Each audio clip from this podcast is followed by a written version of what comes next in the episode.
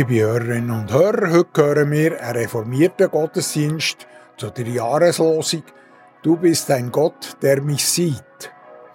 Wir haben ihn am 8. Januar in der Dorfkirche Spiez aufgenommen. Die Kirchgemeinde Spiez tut jeweils zum Jahresanfang einen speziellen Gottesdienst abhalten, wo das ganze Pfarrteam mitmacht. Wir hören also Susanne Schneider-Rittiner, der Patrick Woodford, Marianne Zbinden und Delia Zumbrunn. An der Orgel hören wir der Johannes Jacki.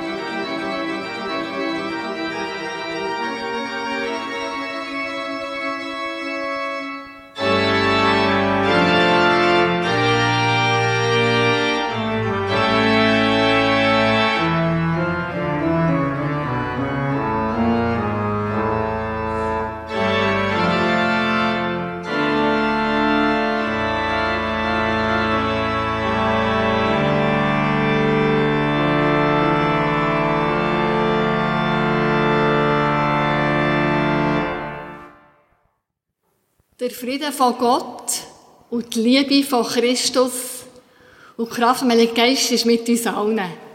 Amen. Du bist ein Gott, der mich sieht, der mir Ansehen gibt und mich unendlich liebt. Du bist ein Gott, der mich hört, der mein Leben versteht und den Weg mit mir geht. Mit dem Gedicht zu der Jahreslosung 2023 begrüßen wir euch ganz herzlich zu dem heutigen Gottesdienst. Herzlich willkommen hier in der Dorfkirche Spiez und ganz herzlich willkommen auch allen Zuhörerinnen und Zuhörern, die per Radio mit uns mitfeiern. Zum Anfang hat euch der Johannes Jacki an der Orgel begrüßt mit, dem, mit der bekannten Toccata in D-Moll vom Johann Sebastian Bach. Der Raum so schön zum Feiern parat gemacht hat unser Sigristen-Team Trud Jutzeler und Hans-Peter Rauch. Susanne Schneider-Rittiner und Patrick Woodford haben je einen Input zu der Jahreslosung für uns parat. Und Marianne Zbinde und ich, Delia Zumbrunn, führen durch den Gottesdienst. Wir freuen uns, den Gottesdienst zusammen mit euch dürfen zu feiern. Um die Jahreslosung kreist der Gottesdienst. Sie ist kurz und bündig. Man findet sie im Genesis-Buch, im ersten Mose-Buch. Es heißt, du bist ein Gott, der mich sieht. Gesehen oder nicht gesehen, wie ist das mit dem Schauen? Du, hast du schon gesehen? Was? Ja, das. Nein, ich habe es nicht gesehen, ich habe nicht so genau geschaut. So. Manchmal ist es gut, wenn man nicht ganz alles sieht. Ja, vielleicht hast du recht. Und gleich finde ich, lohnt es sich, wenn man mit offenen Augen durchs Leben geht. Du meinst, der Blickwinkel mal wechseln und vielleicht etwas ganz Neues sehen? Ja, genau. Oder vielleicht auch einfach mal über die eigene Nasenspitze ausschauen. Ja, miteinander sehen wir ja viel mehr. Sehen wir eigentlich in die Weite. Liebe Mitfeierende, wir wünschen euch, dass der Gottesdienst heute Morgen den Blick in die Weite auftun kann, euch vielleicht auch einen neuen Blickwinkel auf etwas eröffnen. Wir wünschen euch, dass ein Gedanke heute Morgen euch berührt und euch wird begleiten durch das neue Jahr. Ich möchte beten und ich lade euch ein, innerlich mitzubeten. Gott, wir stehen noch ganz am Anfang von dem neuen Jahr. Du siehst uns und du siehst auch, wie wir auf das Jahr schauen. Du siehst, auf was wir uns freuen. Du siehst, was uns Sorgen macht. Du siehst auch, auf was wir hoffen in dem Jahr. Wir legen das Jahr in deine Hand. Und wir bitten dich, lass uns immer wieder neu spüren, dass du da bist, dass du uns siehst, mit allem, was uns beschäftigt und mit allem, was uns freut. Dass du uns begleitest durch das Jahr. Danke, dass du auch jetzt da bist, mit unter uns und dass du uns siehst, so wie wir jetzt da sind. Bitte berühr du uns an dem Morgen und schenke uns neue Kraft und Freude und Hoffnung. Amen. Ja, es ist die Zeit rund um den Jahreswechsel. Wir schauen vorne auf ein neues Jahr und in dieser Zeit ist für mich auch immer eine Zeit, wo ich gerne zurückschaue auf das Jahr, wo vergangen ist.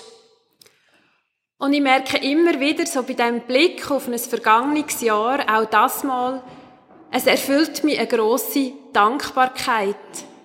Trotz allen Herausforderungen und allem Schweren, wo das Jahr auch mit sich gebracht hat. In dem Sinn möchte ich euch jetzt einladen, gemeinsam in ein Danklied einzustimmen, und dabei innerlich an das zu denken, wo ihr für das vergangene Jahr oder in dem vergangenen Jahr dankbar sind. Nun danket alle Gott mit Herzen, Mund und Händen. Ihr findet das Lied bei der Nummer 233 und wir singen alle drei Strophen. Ihr könnt gern dazu aufstehen, wenn ihr gern zum Singen steht. Ihr könnt auch gern bleiben sitzen, so wie es euch am wöhlsten ist.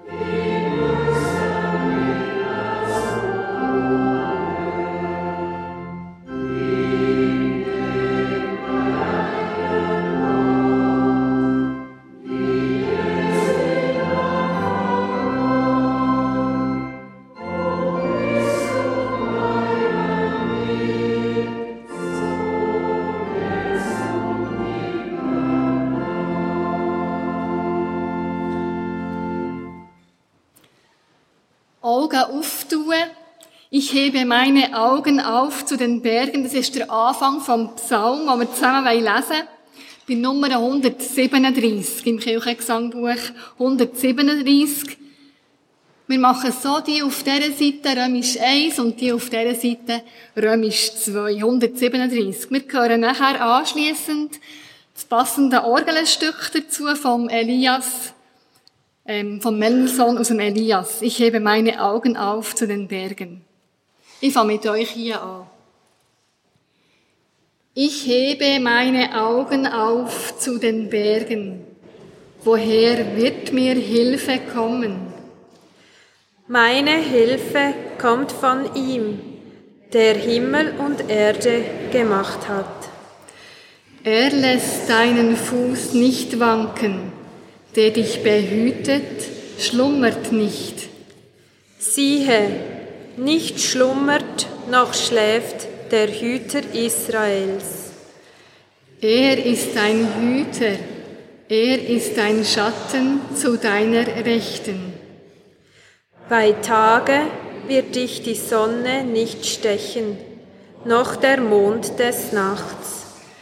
Er behütet dich vor allem Bösen, er behütet dein Leben. Er behütet deinen Ausgang und Eingang von nun an bis in Ewigkeit.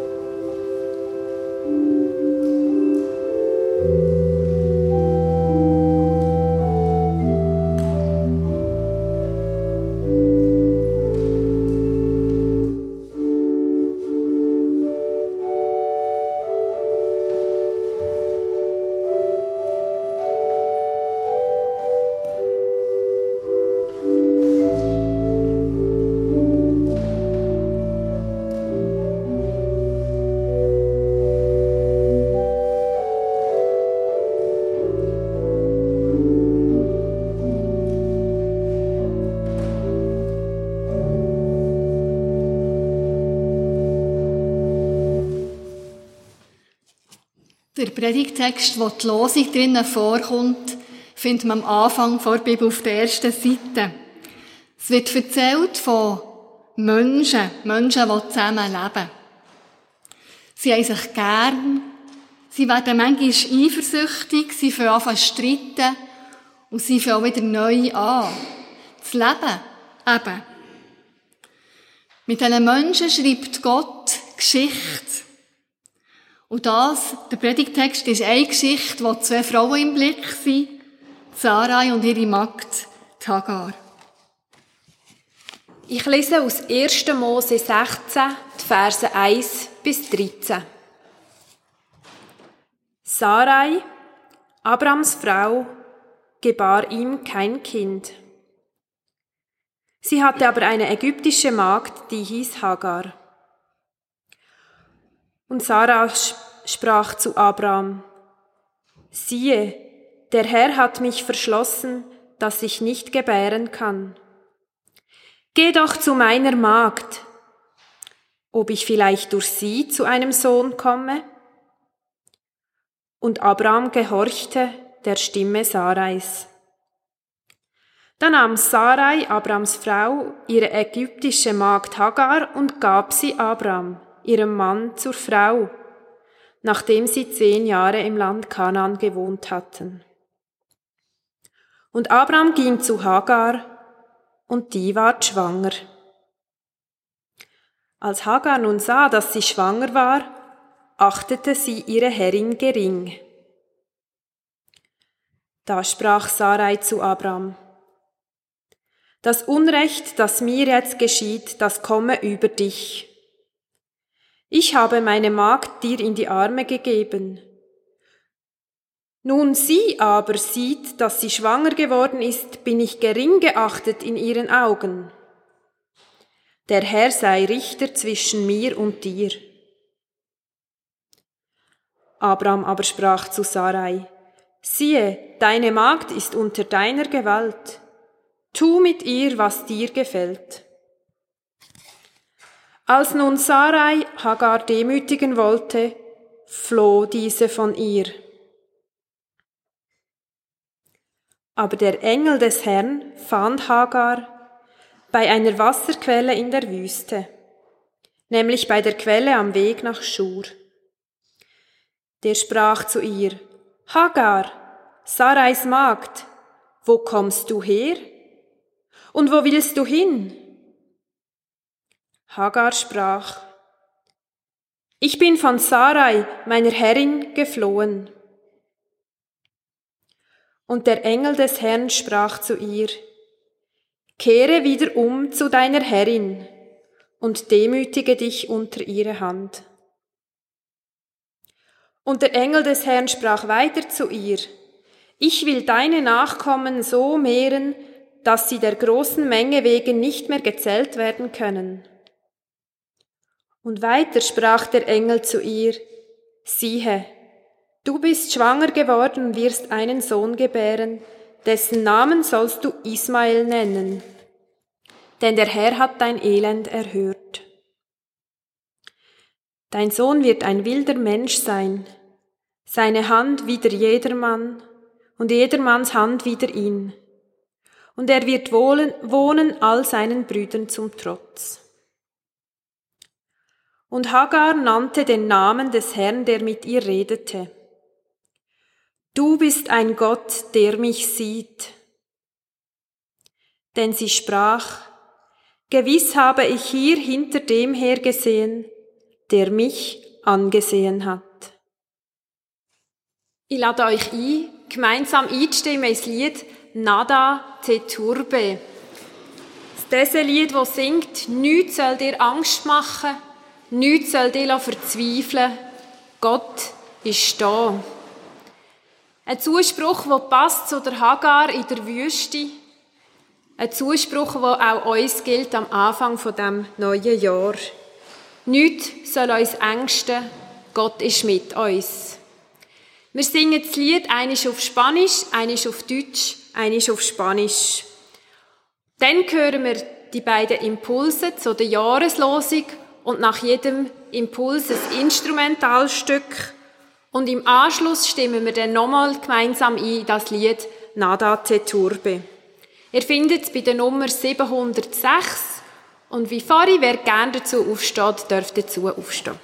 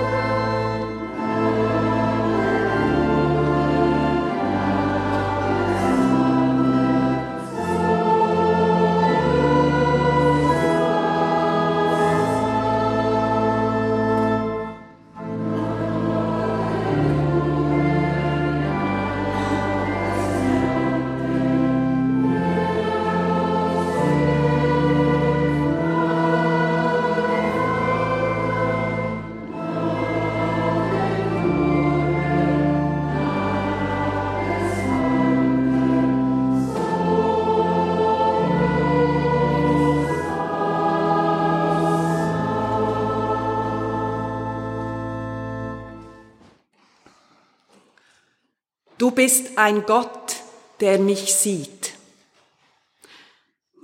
wie es jetzt so habt gehört. Es ist die Hagar, die ägyptische Dienerin, die diese Worte sagen. Und ihr habt es gehört, sie hat gelitten, ganz eine schwierige Geschichte. Und sie wollte davonlaufen. Kennt ihr das? Das Wollen davonlaufen? Ja, ganz sicher kennt ihr das. Wie gern wird man davonlaufen, manchmal. Doch beim Streiten zusammen nichts lieber weder davonlaufen. Bei Krankheiten, bei Müde, bei Trauer. Wenn es zu viel ist, wenn es nicht so läuft, wie wir wetten. Es ist zum Davonlaufen. Sich daraus nehmen, das wett man, oder? Fort und weg, drei Tage ans Meer.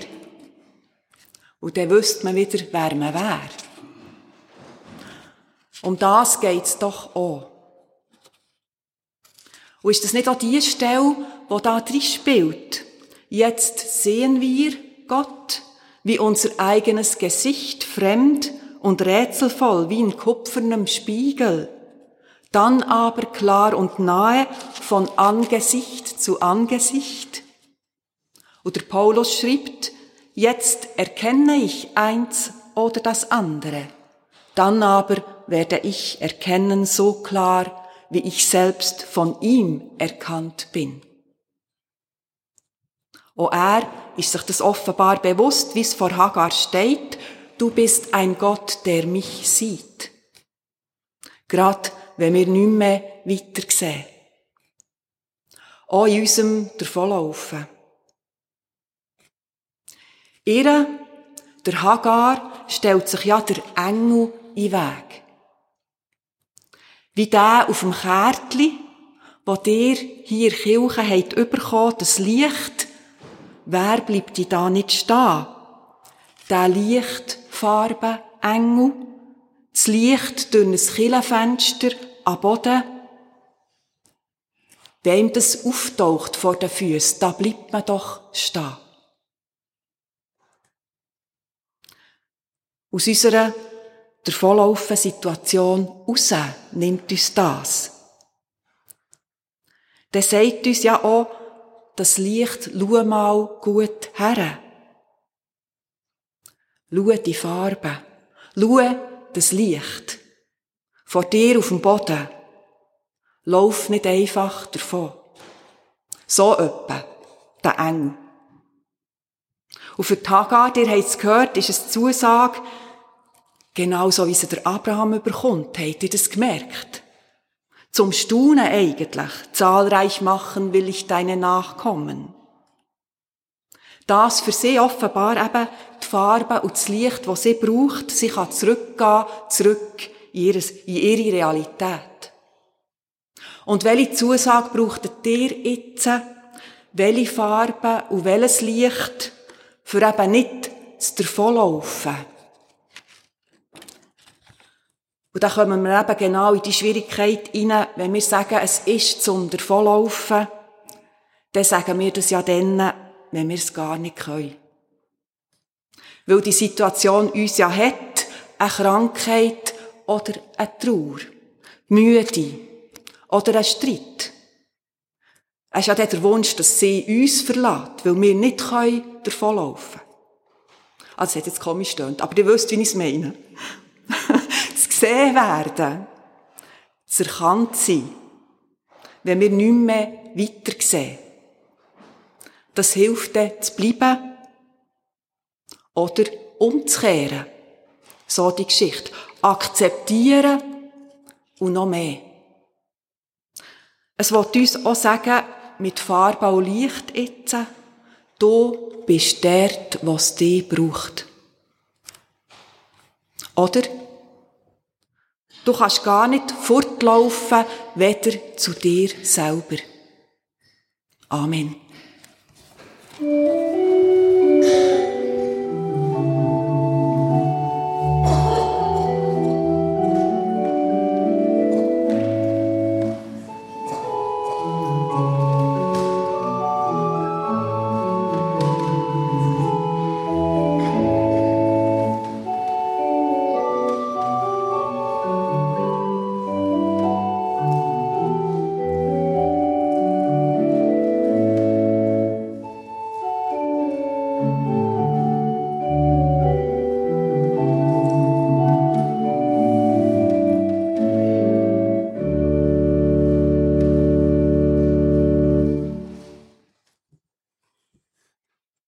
bist ein Gott, der mich sieht.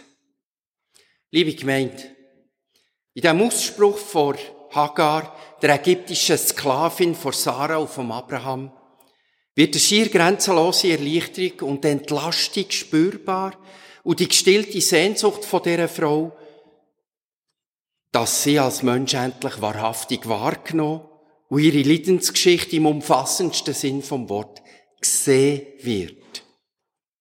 Im Untergrund von dem positiv konnotierten Spruch schwingen allerdings gleichzeitig auch unendlich viel Leid und Not und Demütigung, Zwang und Erniedrigung und Gefühl voller Ohnmacht mit.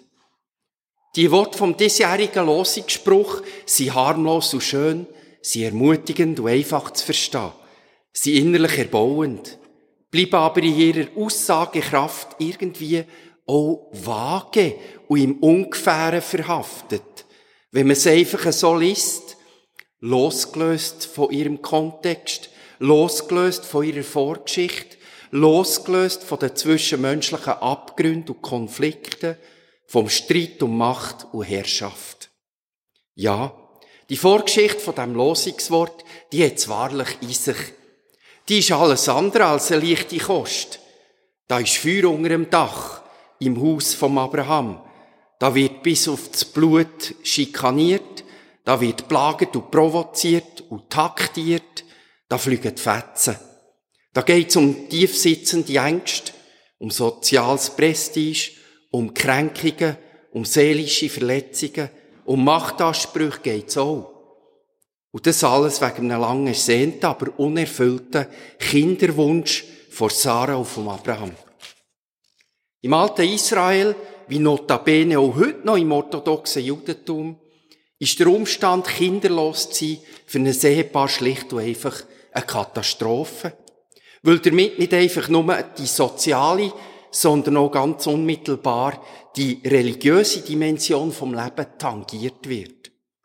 Ein Leben ohne Kind, ohne Nachkommen, wie das der Isaac und Rebekka, der Jakob und Rahel, der Zacharias und Elisabeth, und eben auch der Abraham und Sarah erlebt haben. Das wird als quälende Last, als soziale Schande empfunden und wird als Straf Gottes verstanden. Kind zu empfangen ist schon im Ersten Testament ein Geschenk, ein Segens- und Heilszeichen Gottes. Kinderlose Menschen aber können unmöglich von Gott geliebte Menschen sein. Bei der Ursachenforschung von für solches Unglück geben die biblischen Texte meistens eindeutige Antworten. Sarah bekommt kein Kind, der Schoß von Rahel und von Hannah bleiben verschlossen. Von einem Mann, der trotz seiner vielen Frauen keine Kinder bekommt, ist nicht die Rede. Die Schuldfrage ist damit ganz klar und eindeutig zugewiesen. Ein Spiegelbild von patriarchalen Gesellschaftsstrukturen. Mit der Kinderlosigkeit sind ganz unterschiedliche Implikationen verbunden. Ein kinderloses Paar hat im Alter oder im Krankheitsfall keine sozialen Absicherungen gehabt. Und bis im dritten Jahrhundert vor Christi Geburt ist in Israel die religiöse Vorstellung vorherrschend gewesen, dass eine verstorbene Person im Jenseits nur weiterleben kann, wenn sein Name in seinem Kind weiter existiert. Kinderlos zu sein hat also das definitive Sterben der Eltern bedeutet. Das, dass das als Fluch Gottes verstanden worden ist, ist evident. In der Ehe von Abraham und Sarah muss ein Kind her, um jeden Preis. Sogar um den, dass der Abraham sich die eigene Magd, Tagar, zur Neben- bzw. Zweitfrau nimmt und mit ihr ein Kind zeugt. Tagar soll Sarah auf die Art und Weise aus ihrem Leiden vor Unfruchtbarkeit befreien und ihr so ihre Position als Ehefrau und damit auch ihre Macht absichern. Die Bedürfnis, die Bereitschaft und der Wille vor Hagar als Individuum, als Mensch, die Rolle als Leihmutter zu übernehmen, die sie von der Sarah und vom Abraham sicher nicht beachtet, geschweige denn wahrgenommen worden Sie ist als Objekt gesehen worden, wo eine Aufgabe hat müssen erfüllen. Mit der Schwangerschaft vor Hagar eskaliert aber die Situation. Hagar erhofft sich als zukünftige Mutter vom Sohn vom Patriarch eine bessere soziale Position im Familiengefüge und fühlt sich durch ihre Schwangerschaft gegenüber der Sarah sozial überlegen und von Gott privilegiert. Sarah fürchtet sich vor einem Macht- und Prestigeverlust ihrer Familie. Die Eskalation von dem Konflikt zwischen diesen beiden Frauen endet in Flucht vor Hagar. Sarah schickt ihre schwangere Sklavin sprichwörtlich in die Wüste. Die hoffnungs- und zukunftslose Situation vor Hagar in der Wüste wird auf wundersame Art und Weise durchbrochen vor Begegnung, Begegnung mit einem Boten Gottes, wo sie mit seinen Worten aufrichtet und zum Leben neu ermutigt. Ihrem Sohn gibt er den Namen Ismael, Gott hört. Hagar ist ihrem Elend, ihrer Not von Gott also erhört worden. Und er verspricht der Hagar, dass sie unzählige Nachkommen und der Ismael immer den Vorrang vor seinen Brüdern wird haben, also ein Leben wird leben, wo konträrer zu dem von seiner lieblichen Mutter nicht könnte sein. Warum aber schickt der Bote Gottes, Gottes Hagar zurück zur Sarah? Unter ihre Fuchteln, wo sie sich ihrer Herrin bedingungslos soll unterwerfen und der schreckliche Familienzwist einfach so soll aushalten. Was ist das für ein Gott, wo so etwas verlangt? Wo bleibt da die Gerechtigkeit und der Schutz vor einer schwachen, hilflosen Frau? Wie können wir das verstehen? Dorothee Sölle vertritt ihre Leidenstheorie, Dorothee Sölle, eine deutsche Theologin, die Auffassung, dass wir unsere Vorstellung von einem allwissenden, allmächtigen Gott müssen überdenken, ja vielleicht sogar loslassen. Gott hat seine Allmacht nämlich für die Macht vor Liebe aufgegeben indem er uns Menschen die Freiheit geschenkt hat, dass wir uns selber können, ja, manchmal auch müssen entscheiden, ob wir unseren Mitmenschen Gutes oder Schlechtes tun Das Leiden, also auch das vor Hagar, ist die Konsequenz von Gottes Liebe, dass er uns die Entscheidungsfreiheit übergeben, anvertraut hat. Das Wirken von Gott ist somit abhängig vom Handeln von uns Menschen, weil Gott hat keine anderen Hände als die unseren, sagt Dorothee Sölle. Und es würde es für uns Menschen bedeuten, wenn wir den Satz von Dorothee Sölle noch erweitern und würden sagen, Gott hat keine anderen Augen als die unseren.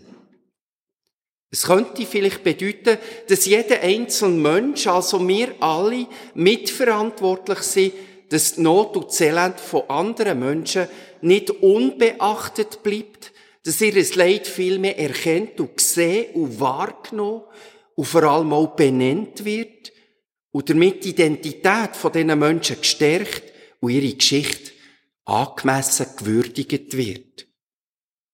Warum also schickt der Bote Gottes ausgerechnet Hagar zurück zu Sarah, zurück in eine ungelöste, konfliktreiche Beziehungsgeschichte? Vielleicht, liebe Gemeinde, tut er das, weil Tagar das Segensvoll vom wahrgenommen werden ihrer Gotteserfahrung in sich soll weitertragen und zur Entfaltung soll kommen, nämlich genau an dem Ort, wo sie nicht das Gute wird erwarten, wenn sie zurückkommt, sondern weiteres Leid. Die innerlich gestärkte Hagar bringt mit der Geburt von ihrem Sohn Ismael der Segen in die Familie von Abraham und von Sarah. Und vielleicht ist Hagar, ohne dass es ihr selber bewusst war, mit ihrer Rückkehr sozusagen auch zu einer Vorbotin Gottes für die drei Männer geworden, wo dann später dem Abraham und der Sarah die Geburt von ihrem eigenen, zukünftigen, lieblichen Sohn, dem Isaac, angekündigt haben. Hagar eine außergewöhnliche Frau. Und doch, mit ihrem Schicksal eine von Millionen anderen, auch heute. Sehen und erkennen auch wir alle, die unzähligen Hagars, die auf dieser unserer Welt leben. Amen.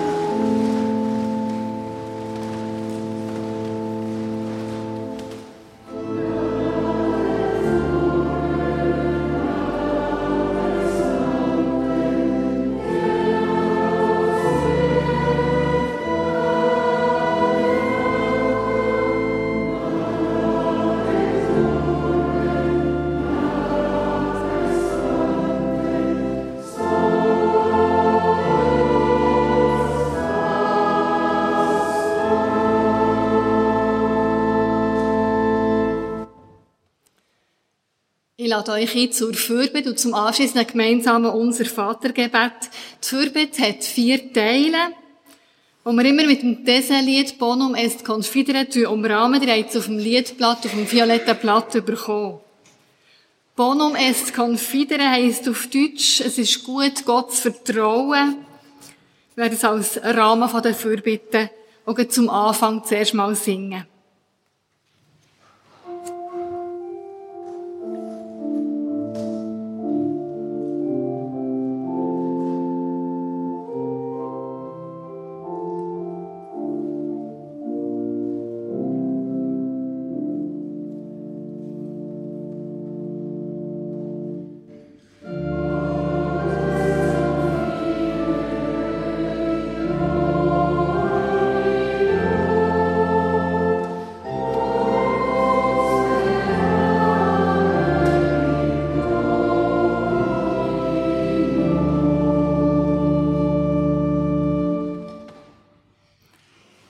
Guter Gott, wir bitten dich, dass wir die Menschen um uns herum sehen. Jede Frau, jeder Mann, jedes Kind, dann ist seine Spur drinnen finden. Wir wollen sehen, was nötig ist. Wir wollen hören, was wahr ist. Und wir wollen handeln dort, wo wir Gutes tun können.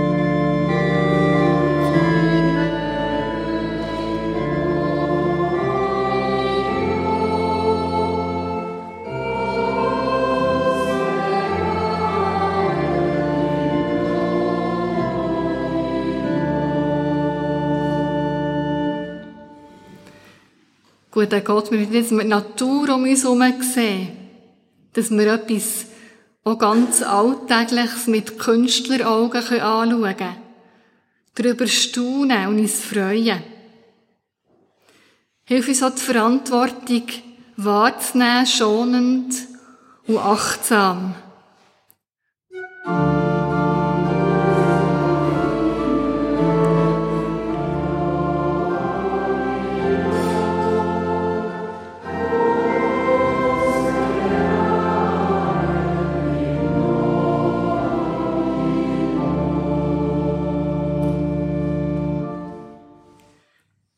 Gott, wir bitten dich, dass wir das Weltgeschehen wagen, in den Blick zu nehmen.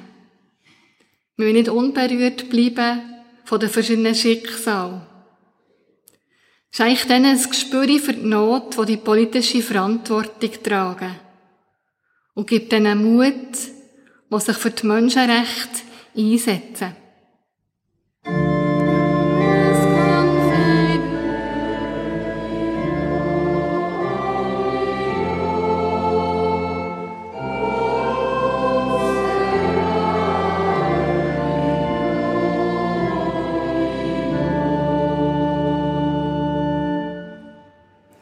Guter Gott, wir bitten dich, dass wir dich sehen. Immer wieder neu. Nicht im Zerrbild vor Angst. Nicht als Wunschbild vor Sehnsucht. Sondern als Gastgeber, der uns einlädt. Als Freundin, die uns begleitet.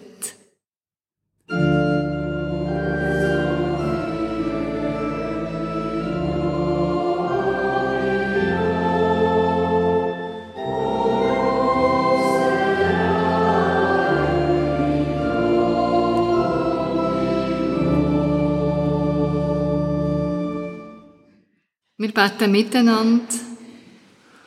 Unser Vater im Himmel, geheiligt werde dein Name, dein Reich komme, dein Wille geschehe, wie im Himmel, so auf Erden. Unser tägliches Brot gib uns heute und vergib uns unsere Schuld, wie auch wir vergeben unseren Schuldigen und führe uns nicht in Versuchung, sondern erlöse uns von dem Bösen. Denn dein ist das Reich und die Kraft und die Herrlichkeit in Ewigkeit. Amen.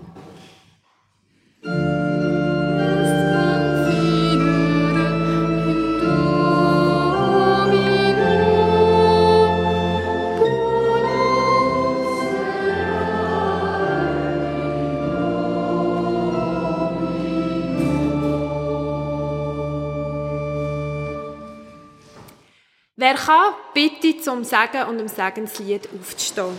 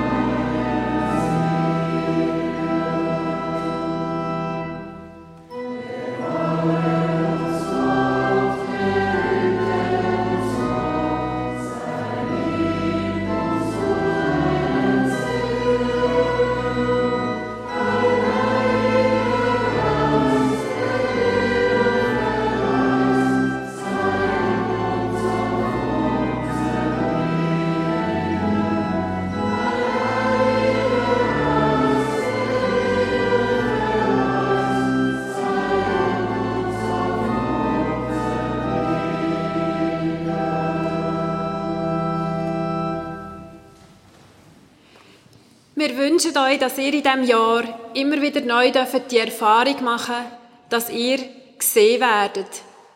Wenn ihr wollt, wenn es euch drum ist zu gehen, aber auch wenn es euch gut geht, dass ihr immer wieder spürt, ich werde gesehen, ganz gesehen, von Gott, wo mit euch ist in diesem Jahr. Gott segne dich, er seht dich freundlich an und öffne deine Augen für die Farben dieser Welt. Jesus segne dich. Jesus sehe dich freundlich an und öffne deine Augen für die Hilfe, die du anderen geben kannst und die Hilfe, die dir gegeben wird. Der Heilige Geist segne dich. Er sehe dich freundlich an und öffne deine Augen für die Liebe, die Gott bereithält, heute und alle Zeit. Amen.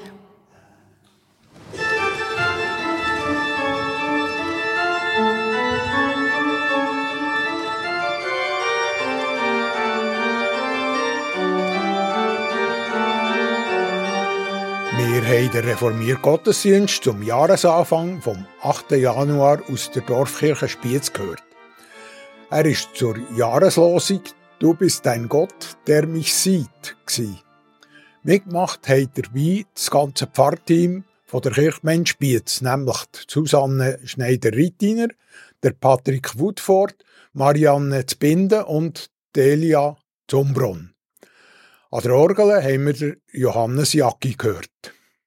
Der Gottesdienst ist wie immer auf CD erhältlich beim Urs Bösiger Telefon 033 823 1285. Ich wiederhole, Telefon 033 823 1285 oder per Mail unter gottesdienst at kibeo.ch. Ihr könnt noch auf unserer Homepage www.kibeo.ch unter Kontakte bestellen. Vergesst nicht, eure Adresse anzugeben. Auf dieser Homepage ist auch das jeweilige Programm der Kirchensendungen auf Radio BO zu schauen oder abzuladen. Da sind noch zusätzliche Informationen zu unseren Sendungen vorhanden. Ihr könnt auch jederzeit unsere Kirchensendungen vom Dienstagabend oder der Gottesdienst vom Sonntagmorgen der nachhören oder abladen. Schaut einfach einmal rein. www.kibio.ch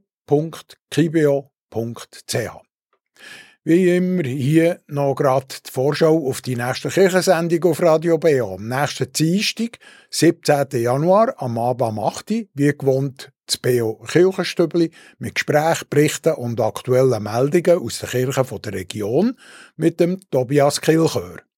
Am 9. das BO Kirchenfenster mit dem Titel Letzte Hilfe um Sorgen von schwer erkrankten, sterbenden Menschen.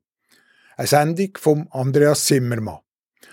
Der Gottesdienst heute in einer Woche kommt am Morgen am 9. aus der Schlosskirche Interlaken mit dem Pfarrer Claudio Jäger. Jetzt wünsche ich weiterhin einen schönen Sonntag und eine gute Woche. Am Mikrofon verabschiedet sich der David Pfister. Und jetzt hören wir noch die ganze Fuge in D-Moll vom Johann Sebastian Bach, wo ich vorhin so abrupt abgeklemmt habe. Spielen tut der Johannes Jacki.